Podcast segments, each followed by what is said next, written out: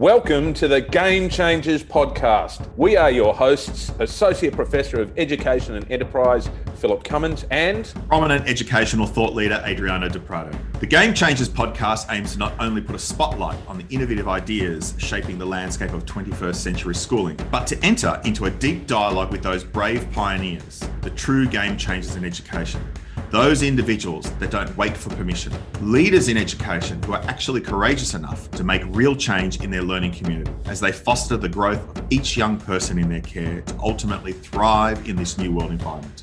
These are their stories. Imagine being able to ask big questions that really matter about education. Imagine having the opportunity after a long and distinguished career working with students as an English teacher, technology administrator, a leader in schools, and now an influencer right throughout the world. Imagine being able to think carefully about the purposefulness of education and what we need to do and how we need to take the big step forward and up. Will Richardson is the co-founder of the Big Questions Institute. He is way, way more qualified to be talking about and thinking about these things than us. And as a result, we are ready to go back to school with Will. I'm excited. I can't wait. Let's go. Before we start our conversation with today's Game Changers guest, Phil, can you share with our audience a little insight into our Series 8 sponsor? EDAPT Education brings together all your student data into one platform Improve the growth and well-being of all students in your school. EDAPT is offering their learner profile and school data platform free for a term for the first time exclusive to you, our Game Changers listeners. Simply visit edapt.education forward slash game changers. That's edapt.education forward slash game changers. Let's go. Phil, it's uh, wonderful to be with you again, mate. Uh, how, how is the, the People's Democratic Republic of Fitzroy treating you on this fair morning? Look, it is indeed a fair morning, and and thank you for your greetings there, Adriano. I'm I'm afraid I've got this buzzing noise in my head today. This buzzing noise in my head, and that's no, that's not a COVID Zoom headache.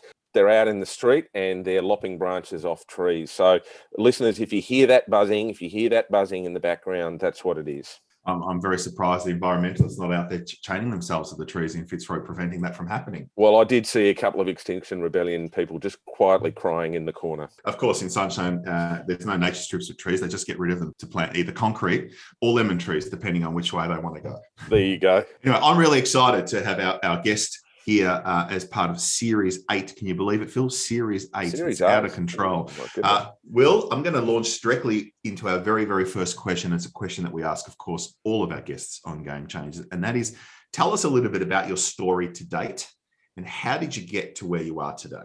Well, first of all, thanks so much for having me. I appreciate it, and I admire the work that you are are doing. And um, I think it's really important that you know we have these types of conversations and connect the dots because there seem to be a, a lot of people now who are beginning to engage in these conversations at a higher level, and that's really great. So I compliment you on your work you know my story is kind of an interesting one at least you know from my mindset at least. I, I started as a as a high school english teacher did that job for about 22 years and then um, social media came around and i happened to start blogging and and uh, start using wikis and podcasts and all those things and i happened to write a book about uh, those types of tools in classrooms that was pretty successful. Just started getting asked to do some speaking that turned into a full-time uh, like a full-time gig. And so for the last 15 years, that's what I've been doing. And I, I, I, can't believe that I've been to over 30 countries. I've spoken to hundreds of thousands of teachers, students, parents. Um, it's been this kind of amazing journey that uh, I feel very privileged to have the opportunity to have been a part of.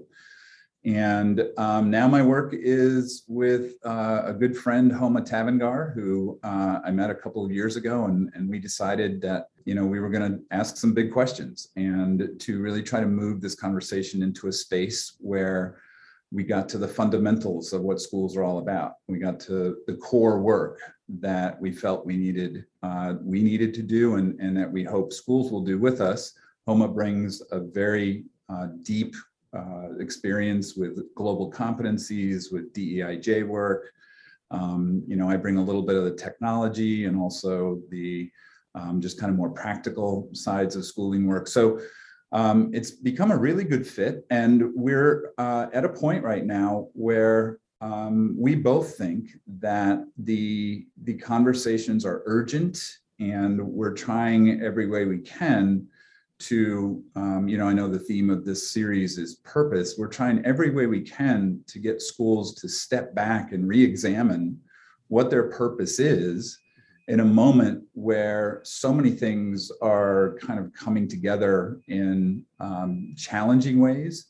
And at the same time, there are so many opportunities out there for us to begin to think differently about the work we do with kids in our practice in classrooms. So it's this really kind of interesting moment where it's really urgent and scary on one hand, but on the other hand, it's interesting and um, filled with, uh, I think, like I said, an opportunity to rethink things at a fundamental level. And so, hopefully, that's the the route we're going to take here.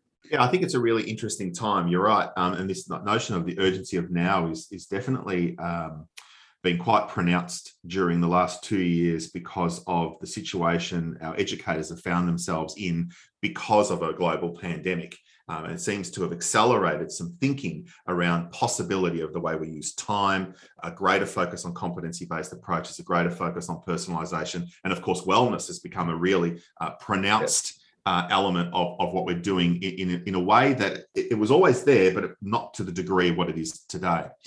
I'm interested in um, you sharing with our listeners uh, who, who perhaps are new to Will and the construct of the Big in- uh, Questions Institute. Can you perhaps share with them a little bit about the work that you actually do with schools in this space? Well, right now we're working with about half a dozen schools, uh, mostly international schools, but a couple of public schools districts here in the United States as well. And uh, what we're helping them do is to fully, um, as much as possible, fully understand the contexts of their work, given again everything that's happening in this moment. And you're right, it's the pandemic, which I think has jump started a lot of these conversations.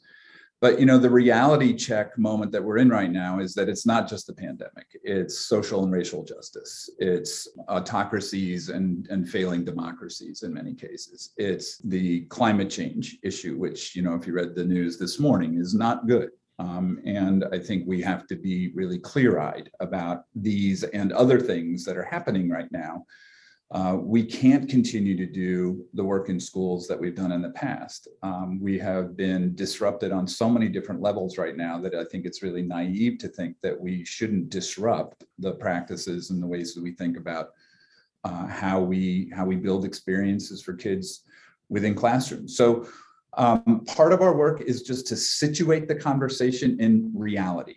Um, number one, and that's hard for some folks, right? Um, especially now, you know, we were talking just before we started this conversation about, you know, how COVID has now kind of raised its head again, and, and the Delta variant is, you know, disrupting everything once again. We thought maybe we could go back to normal a little bit, but now it looks like that's going to be put off again, right? So um, I think that that you know people are exhausted, they're frustrated, they don't really want to go to that headspace where they now have to consider even maybe more existential challenges than just the pandemic. I know it's horrible to say that, but you know what I mean.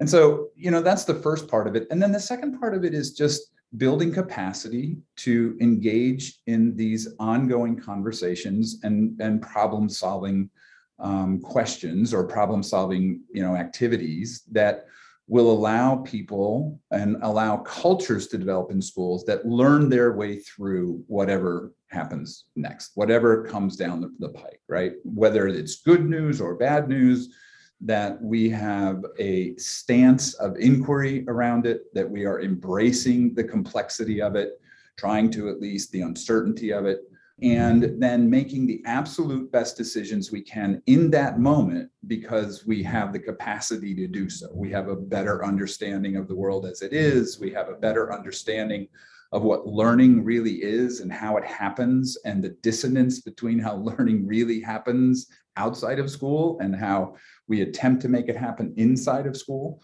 So, you know, we're, we're just trying to get um, some coherence in terms of the way we see the world and then the way that we then move forward in our practice um, based on, on kind of that reality and then based on truth telling about many of the things that we do in schools that really don't align with the way people learn. Recently, the Big Questions Institute, I think towards the end of last year, you, you released a, a, really powerful kind of document that had um, some driving provocations. Uh, you know, uh, from my perspective, these were designed to kind of assist learning communities to to do an audit really and and, yeah. and really uh, explore the kind of whole of learning and the harmonizing of, of knowing and doing and being and and reflect on the gaps between their purpose and their practice in many ways you know uh, because often all the best intentioned statements don't necessarily come to realization within learning communities or even in society. Um, questions like what is sacred? What is learning? You know, where is the power and, and, and why do we do what we do? I, I, love the question about, you know, who is unheard? I think that's a really powerful provocation. I mean, Pernille Ripp, who's someone that we've, we've got great admiration for, has this a similar approach where she, her question is, you know, whose voices are missing uh, in, in, in, that. Um, the question, of course, is you know, uh, are we literate? Are we okay? You know, are we connected? And so, what's next? Really important questions. Uh, and, and, I wonder if uh, learning communities are brave enough to step into that space of that audit, because it would be quite confronting, uh, I would imagine, for many of them when that if they were to really explore them in an explicit way. This is a bit of a long run up here, Will, but uh, bear with me. Uh, reflecting upon that, I want us to, to go to the to the big question here. What is the purpose of school? Well, the purpose of school is to prepare children to thrive in whatever world they're going to enter into and live in. I think. I mean, I, I think that that um, is a, a probably about as basic as you can get. Um, and the the problem that we have with that in schools is that um, it takes some different skills, literacies, and dispositions to thrive in the world today from what it did 50 100 200 years ago but the basic the basic systems and structures and practices that we have in schools have not evolved to the point where I think kids are being prepared for that. I mean, you look, so you know all those those things that I mentioned, right? You look at again climate change. You look at at uh, social and racial justice. You look at the kind of infodemic, which is what a lot of people are calling it, in terms of our inability to discern you know fact from fiction to to agree on what truth is. You look at uh, again a lot of the political issues or economic the inequity that's happening in the world right now. Which one of those problems is not a problem of education? I mean seriously which one of those is something that we as educators can look at and say yeah that's not our work. I mean every single one of those has an education component in it, whether it's that we have to prepare our kids for those realities or that we have to be really reflective and honest about our contribution to those realities, which is one of the reasons why, you know, we said we don't want to go back to normal because this is what normal has brought us. This, this, you know, we have to sit back and say, how did we get here? Yeah. And how did we contribute to that? So yeah, it is confrontational for a lot of educators, but you know my sense of it is and and i'm probably ratcheted up on this scale right now more than i have been in the past because of a lot of what i've been reading and a lot of what i've been thinking about. But um, we can't not confront those things right now. The urgency is so palpable to me right now that if we simply ignore uh, or if we simply fail to unpack our practice in the context of the world as it is and where it's going and ask ourselves these difficult questions about you know are we really preparing kids for this? Did we contribute to this in some way?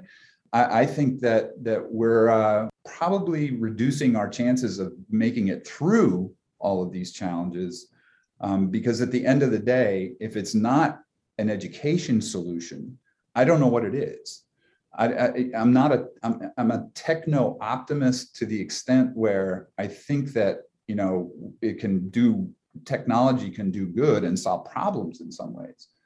But i'm not sure about these problems. I'm not sure about you know the enormity of and the complexity of what we're dealing with right now. Humans are going to have to solve those problems and we're going to have to prepare the humans to do that.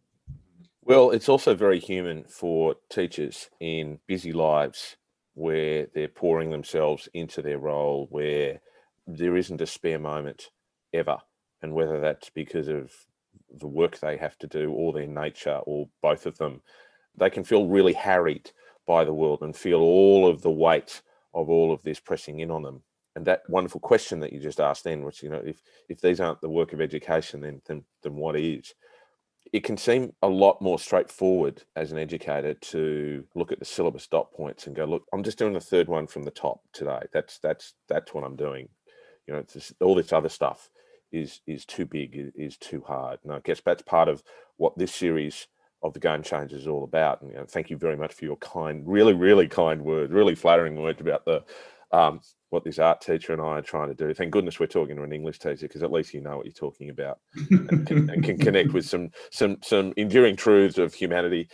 Do you know if I take all of the stuff that you're talking about and and and and I'm thinking about those teachers in a classroom who are just trying to do their thing and just trying to connect with a sense of purpose that sort of that they know is there, but in the day to day, it's really, really hard to find it. What we want to be able to do is to say, look, who are people with lives of purpose and, and, and what do they look like? So, so then, as I said, if I, if, if I take all of what you're engaged with and all of what you're thinking about where you've come to, again, I'm just going to ask you a trivial little question. What is your life of purpose? How would you explain that in a way to help your colleagues understand where you've got to and what your why is? Are you, you're asking me what my personal why is? Yeah, absolutely. Absolutely. Yeah. So I think my life of purpose is to provoke these types of conversations, to be honest with you. I really do. I, I don't have answers to a lot of the questions. I don't think these are questions that have easy answers. They may not have one, um, you know, universal. They certainly don't have one universal answer. So uh, my my purpose in this conversation, in this work, is to get people a little bit out of their comfort zones, to, to situate them in reality, to make sure they're telling truths about their work, you know, to, to keep them honest when they're talking about what they do. And then to, as much as I can, help them and help schools develop support mechanisms to help teachers, students, parents, communities navigate what I think is going to be, any way you look at it, couple of interesting decades here that we're entering. Um, this is not going to be easy to get through this. And you know, I think it's easy. It's you know, Adriana, you were saying uh, you were centering wellness, and I, to be honest with you, I don't think there's anything more important right now than making sure that we have um, practices in place that continually support students and teachers to feel um, some sense of real connected community because that's the only way we get through this right? I think that that you know if, if we're really going to look at, at the bigger issues in the world right now they are community solutions. They're not individual solutions. Um, and so how we build those communities in our schools in our you know districts in our areas i think is is crucial. So i mean to me it's it's a sense of um, my you know in the in the whatever time i have left doing this i want to continually provoke people to think hard about what is the work what is the purpose? How do we support one another? How do we build frames for moving forward considering the difficult challenges that we have? How do we hold hope? And how do we take care of one another? And really you know change this conversation. Otto Scharmer has a great kind of distinction where he says, how do we move away from egosystems to ecosystems, where we really start thinking about the collective and we make that the purpose of school. There's a, a lot of talk around learner centered education. And I think that's a great step from where we've been in the past, which has basically been teacher centered education. But I'm not sure learner centered education is enough any longer. I think it's world centered education. I think we have to situate all of this now in the context of how do we as the collective heal ourselves and chart a different path forward to that end, right? So it's engaging work on my end. I mean, I, I love this work. I'm very passionate about this work, but I'm not making a lot of friends with it um, because, you know, um, a lot of people don't want to go there. They, it, it, you know, as, as, as you were saying, um, you know, Phil, a lot of teachers are burdened already. And I get it. I totally get it which is however why as you know as we we we work with school leaders to say you have to change time structures you have to change um, so much of what you do you know we were working with one school and, and they're putting in advisory for students, and we're making them also put in an advisory program for teachers. Um, because teachers need that time to just talk and to, you know, almost like get therapy. Um, just like kids need time to just vent and, you know, talk about their lives. That's a long articulation of it, but I think that's kind of how I feel my purpose is right now. No, no, thank you for that. And and look, as as an old ancient, very old ancient history teacher, the image of Cassandra on the beach at Troy comes to mind around a, a lot of the work um, that gets done because you have to be prepared to stand and face and go, look out, this thing is here. It's, it's not coming, it's here, and we need to attend to it.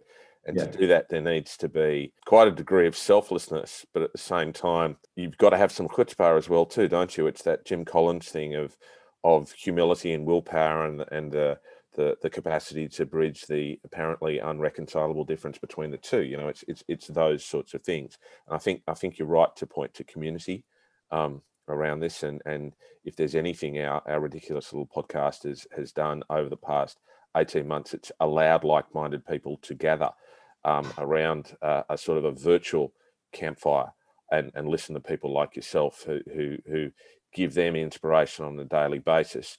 Um, Will, if that's your why, I want to go into the what and the how, but in, in, in particular, I'm interested in how you think or, or where you think this why, this purpose came from. Because again, if, if what we're trying to do here is inspire a movement of, of like-minded people across the world to say, this is the stuff that really, really matters, there's a there's not only a, a, therapy thing there's a metacognition thing for aspiring leaders in education isn't it? We, have got to teach people before they take the big step forward and up they've got to take a step back and look at what they're doing and think about okay this is what matters to me and i think this is where it's coming from and this is how i'm expressing it.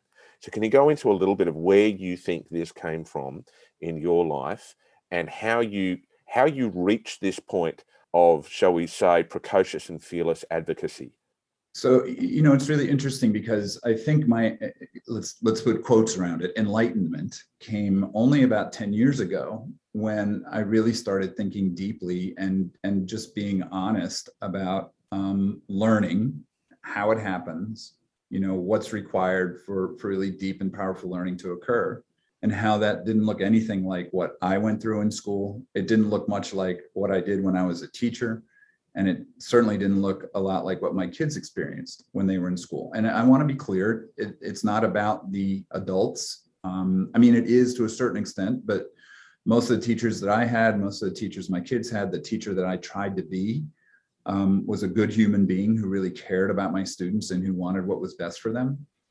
But about 10 years ago, a, friend, Gary Stager, um, gave me a book and it was a book titled "And What Do You Mean by Learning" by Seymour Sarason. And never heard of the guy, and I read it, and it just kind of changed my life. In that, what he said was, you know, powerful learning is really when you want to learn more. And if you don't want to learn more, you didn't really learn it, and it's not it's not sticky, consistent learning, right? So, you know, look, if we're honest about it, if we're going to tell truths about it, and I, especially think it's interesting what's happened over the last 18 months, especially with educational leaders, because when I ask them, and I've, I've, had the huge privilege of working with international school heads now for over 60 weeks, every Thursday morning, we have an hour conversation. And it's just been mind blowing in terms of just being with them as they've gone through these last 18 months. But I'll say to them, you know, what was your learning like since March 2020? What's it been like? And they'll say, unbelievable it's been like nonstop in the moment, problem solving, asking questions, collaborating with other people, trying stuff out, reflecting on failure, trying something else. Re, you know what I'm saying, right? Mm, and, mm. and and you know, we all step back and we go, yeah, that's that's what learning looks like. That's mm. that's what it is. That's how it happens when it's real world, relevant in the moment, all that kind of stuff, right? But then I'll say, so how does that map to what your kids are doing in their classrooms? And almost every one of them will say, yeah, not so much. That's not what it looks like. That's not what it looks like in the past. Yeah. Right? So you, it was really this kind of this evolving understanding or realization that the way I've kind of just kind of boiled it down right now is that schools are not built for learning. They're built for schooling. That learning is a really natural thing that we do, and schools are very unnatural constructs in which we try to fit that in, and that it doesn't really work. And it never has, and it never will. That doesn't mean that kids can't learn things. That doesn't mean that we can't, you know, really, really be uh, supportive of them and nurture them. And I am an advocate for places where adults and, and children get together and and learn more deeply and, and do things at greater, you know, depth and, and beauty than they could do on their own. I, I think there is a huge um, value in coming together in those spaces. But I also think that there's just a lot of wasted time when it comes to what really deep and powerful learning looks like. And I think the, the real danger right now is if we continue down that path where we teach kids something, they take a test and they forget it three weeks later, which we know happens with 90% of what happens in schools. That what we're not doing is developing them as learners who have to learn their way through their lives right now just like educational leaders learned their way through their lives the last 18 months. Welcome to it. This is what it's going to look like. And the other point, just really fast, is I say to people, look, do you think when kids go out and solve problems, they're going to create school structures to solve those problems? You think they're going to go and they're going to just take a piece of it and study that for 45 minutes? And they're only going to study with, you know, the people of their same age. And then they're going to take a test and get a no one replicates school systems, practices, and structures when they're in the real world trying to solve problems or when they're trying to learn something. Never.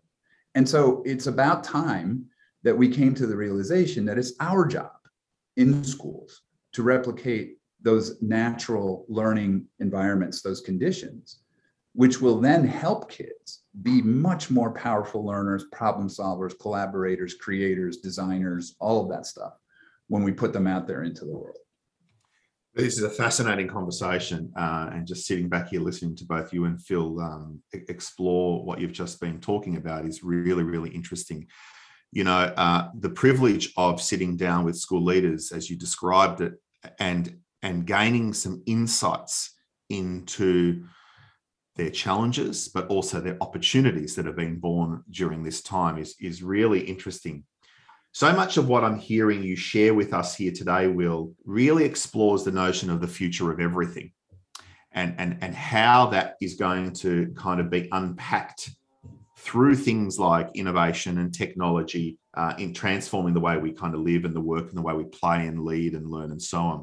I'm interested in, in when you have these conversations with, with these school leaders, and they've been in a situation in these last 18 months where they've been basically building the plane while they're flying it you know and and there's a huge iteration piece in all of this iteration after iteration after iteration and so much of the space that they've been in and we work with many school leaders in a very similar place so much of the space they've been in has been around the process of discovery as opposed to the end game because the reality is the end game is very unknown to them right now.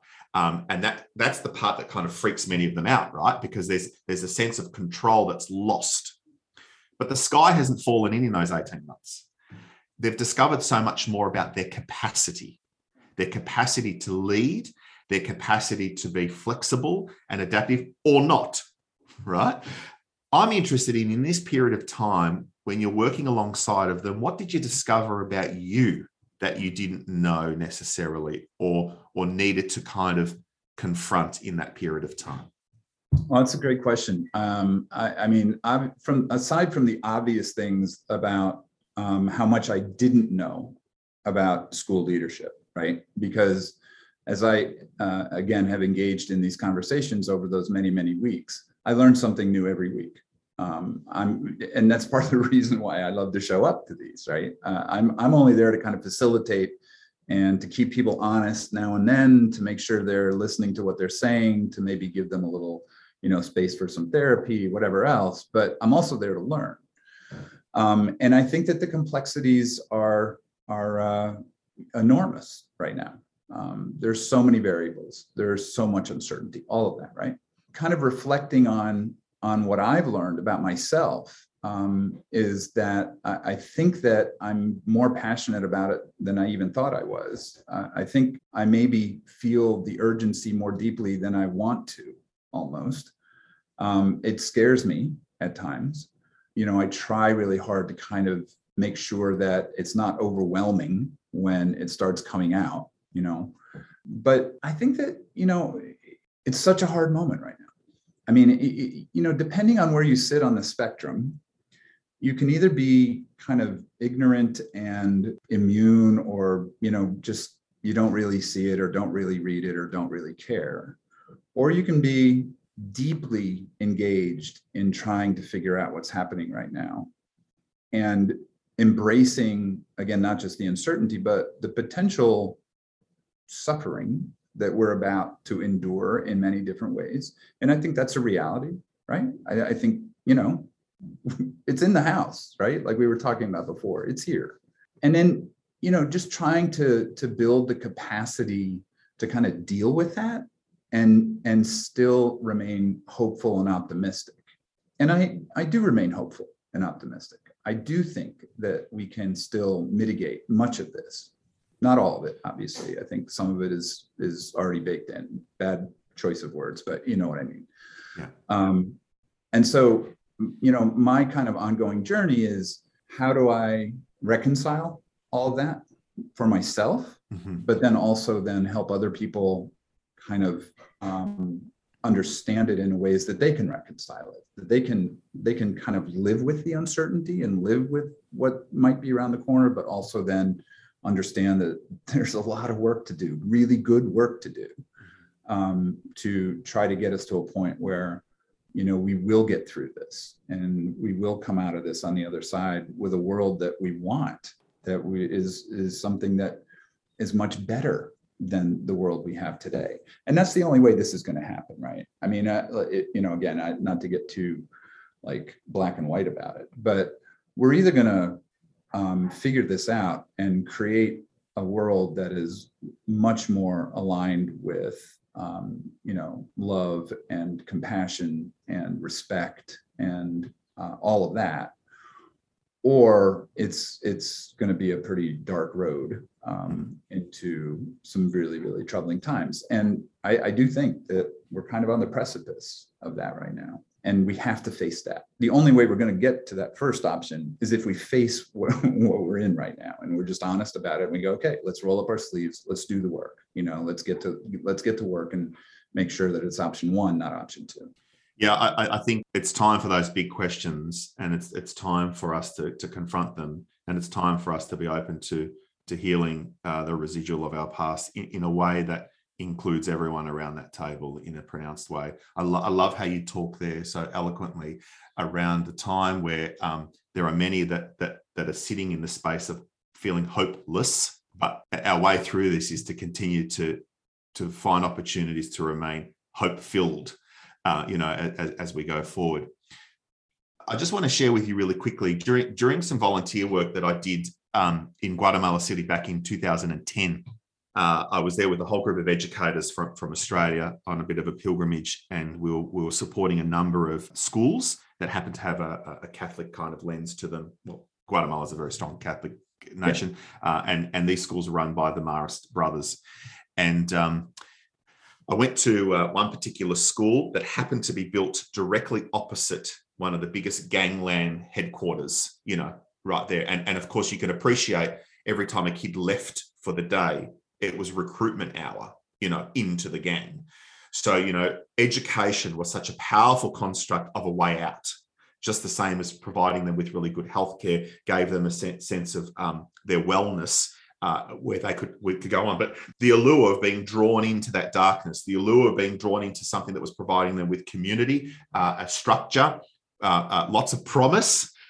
lots of things that that that sucked these young people in and corrupted their minds and of course once once that happened it took hold of them and then they became part of that in, in a really pronounced way so it was a really interesting experience to be part of but what, what blew me away was there was a children's playground at this particular school made out of wood. And, and the children, you know, would gather and there would be just children just playing, just the joy of being a child, you know, and the freedom and the wonder and awe of that happening in front of you while across the road was this darkness. This interesting contrast. Uh, but on this children's playground, carved into it in Spanish. And I, I can't read Spanish, so I'm not going to even attempt to, to pronounce what it was in Spanish. But the translation basically was that everything that we do in life has an echo in eternity. Just beautiful, beautiful. I'm interested, you know, Will, because you've been so generous in sharing your journey with us today. What legacy do you want to leave behind? These are questions that I don't usually get asked, right? And and so I, I appreciate them, um, but I'm I'm feeling very kind of uh, I don't know what the word is, but uh, it's it's a struggle. Yeah, a little bit, sure. Um, but I mean, I'm okay with vulnerable, right? Um, but it's it's more along the lines of I, I, I don't know really you know what what that might be. I mean I, I hope that maybe there was some change that was affected in good ways because of the work that we're doing. Um, i think there is. I mean i, I think that we've had um, some real tangible effect at least in terms of getting people to think about learning differently. Even just that right? Even even just being willing to kind of put that on the table and unpack it and go, yeah, you know what, you know, my kids really are forgetting everything two weeks after we do this, you know, and and or that test really isn't measuring, you know, all of that. So there's the kind of practical stuff when it comes to working with kids in schools. But I mean, you know, I, I mean, I, I hope that that it's around the idea that we we're trying to engage honestly and fearlessly. Um, you know, we talk a lot about fearless inquiry as well, right? Um, that maybe you know as difficult as it is to hear that um, maybe i was someone who could contextualize it in a way that um, made it a little bit more palatable a little bit more urgent and uh, maybe a little bit more actionable. Like i said no no individual is going to fix this. Uh, certainly i don't have any conceptions or you know of of having a huge impact on any of this but um, certainly I think that the more that each of us can connect, talk about community, you know, engage again in these dialogues, um, the closer we're going to become, or the closer we're going to come to fix it and to to get through it. So if I can play a small little piece in that, um, I'm happy to do that. Well, thank you for sharing that what do you believe allows you to be the best version of yourself? What are the conditions that allow you to do Will Richardson really well? well, my wife's in the other room, so I guess I have to say, you know, support from from family. But that's really true. I mean, I, you know, I made a decision 15 years ago to leave a very stable, very, you know, like I knew what my life was going to be like when I was in the classroom. I knew that I could go another 15 years. I could retire with a pension. I'd have insurance.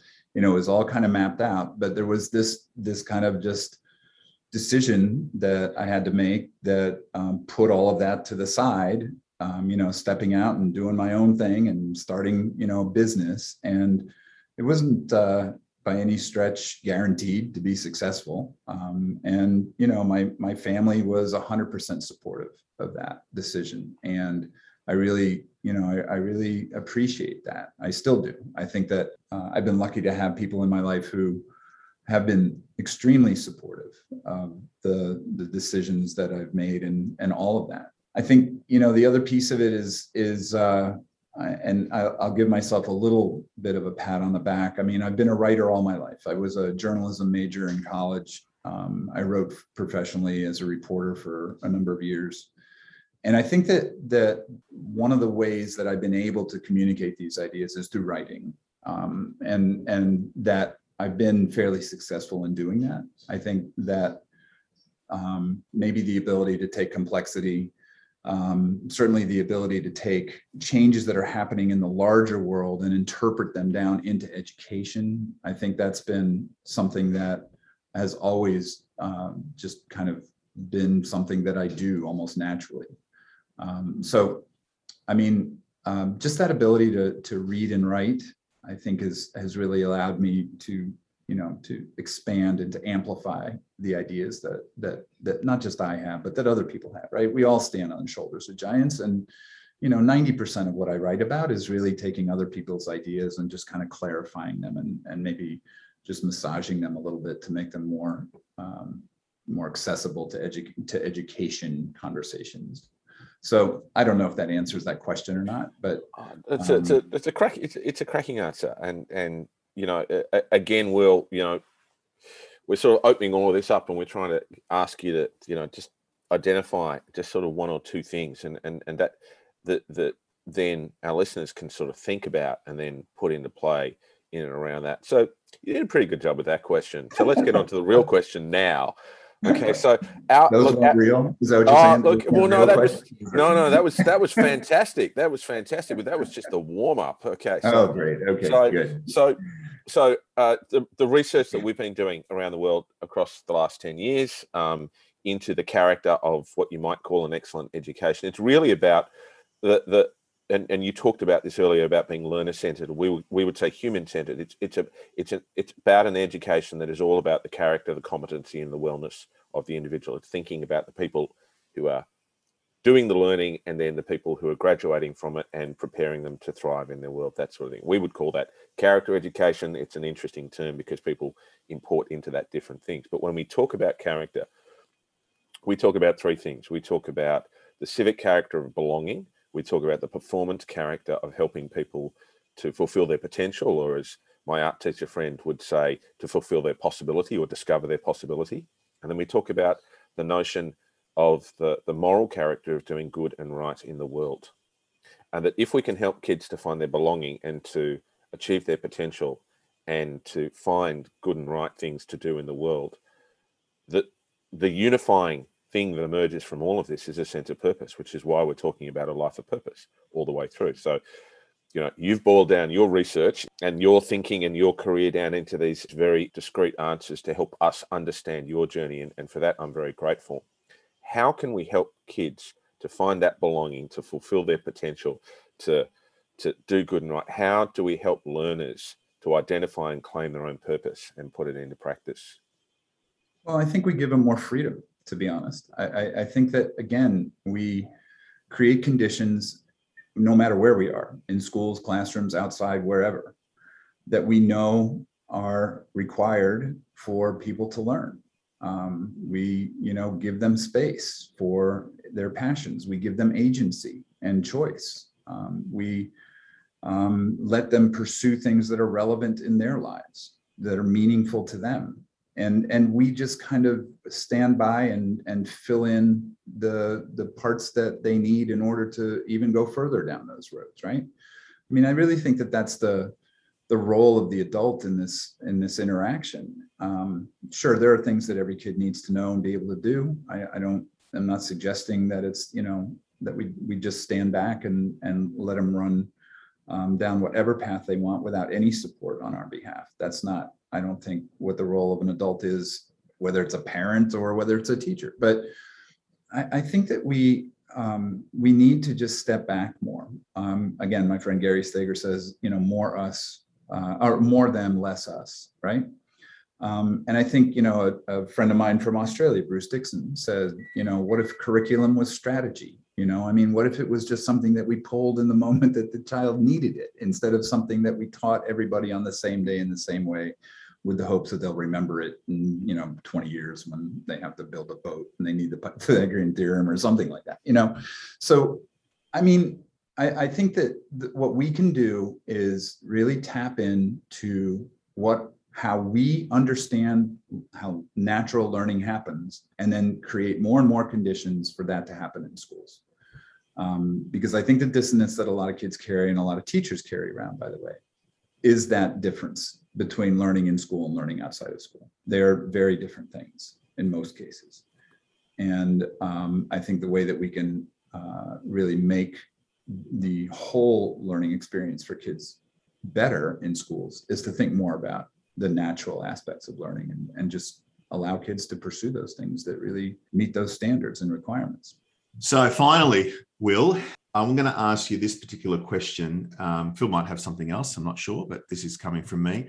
Um, from from your experience in this field, what have you learnt about what we most need to help young people to lead lives that are well lived and worthwhile? Well, if you're talking about it from an education stance, which I'm assuming you are, not you know not necessarily a parenting stance, which I think is a little bit different. But if you're talking about it from an education stance, I, I think that it's just accepting kids for who they are, wherever they are on the continuum of learning, curriculum, you know, whatever, right? Just accepting them for who they are, really getting to know them as much as we possibly can, can and consistently asking them, what do you need from me? What do you need from me right now? I think you know um, all too often um, we we kind of just plow forward without really you know getting into the having the empathy to get into kids shoes and ask you know how are you experiencing this right now and what do you need from me?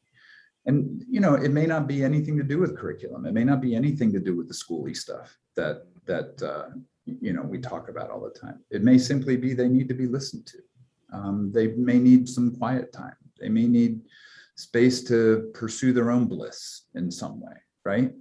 Um, but I, I just think that you know we're here for them.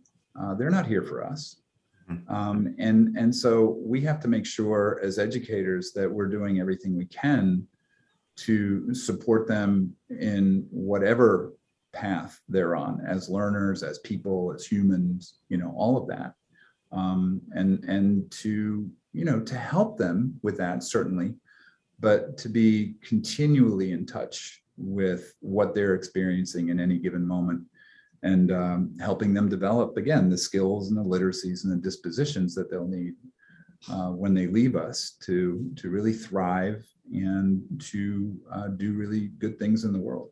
Will thank you it's been a wonderful, wonderful conversation. Are we done? Are we done? Oh, we are. We are. We are. We are. We are. We are. We are. You know, man, we we we need we need more people like you. Um, it to to to provoke us and, and to prompt us. We need more fearless and courageous thinkers who speak both lofty and highfalutin goals for us. You know, they it, it teaches how to climb the mountain, but also teaches how to value where we are right now uh, and to to be in the moment and to remind ourselves too that not only are we there for them but we are them because we're the same learners that they are at the mm. same time there's lots yeah. of paradox and all of this sort of stuff and and uh, and and lots of sort of intertemporality around all of it um, and i could i honestly i could sit here all morning and chat to you but um, i'm afraid our time has come thank you so much for today thank you so much for being part of uh, the Game Changers Series 8. Thank you for the work that you are doing in inspiring so many people around the world. And thank you for those questions that you ask that I think Adriano and I are now just going to go away and think about a lot. Well, my pleasure and sincere best wishes on your work. Game Changers is a podcast for those who want to change the game of school. Produced by Oliver Cummins for Orbital Productions and powered by a School for Tomorrow, Game Changers is available on Spotify, Apple Podcasts, Google Play, and SoundCloud. Tell your friends and don't forget to subscribe. Let's go.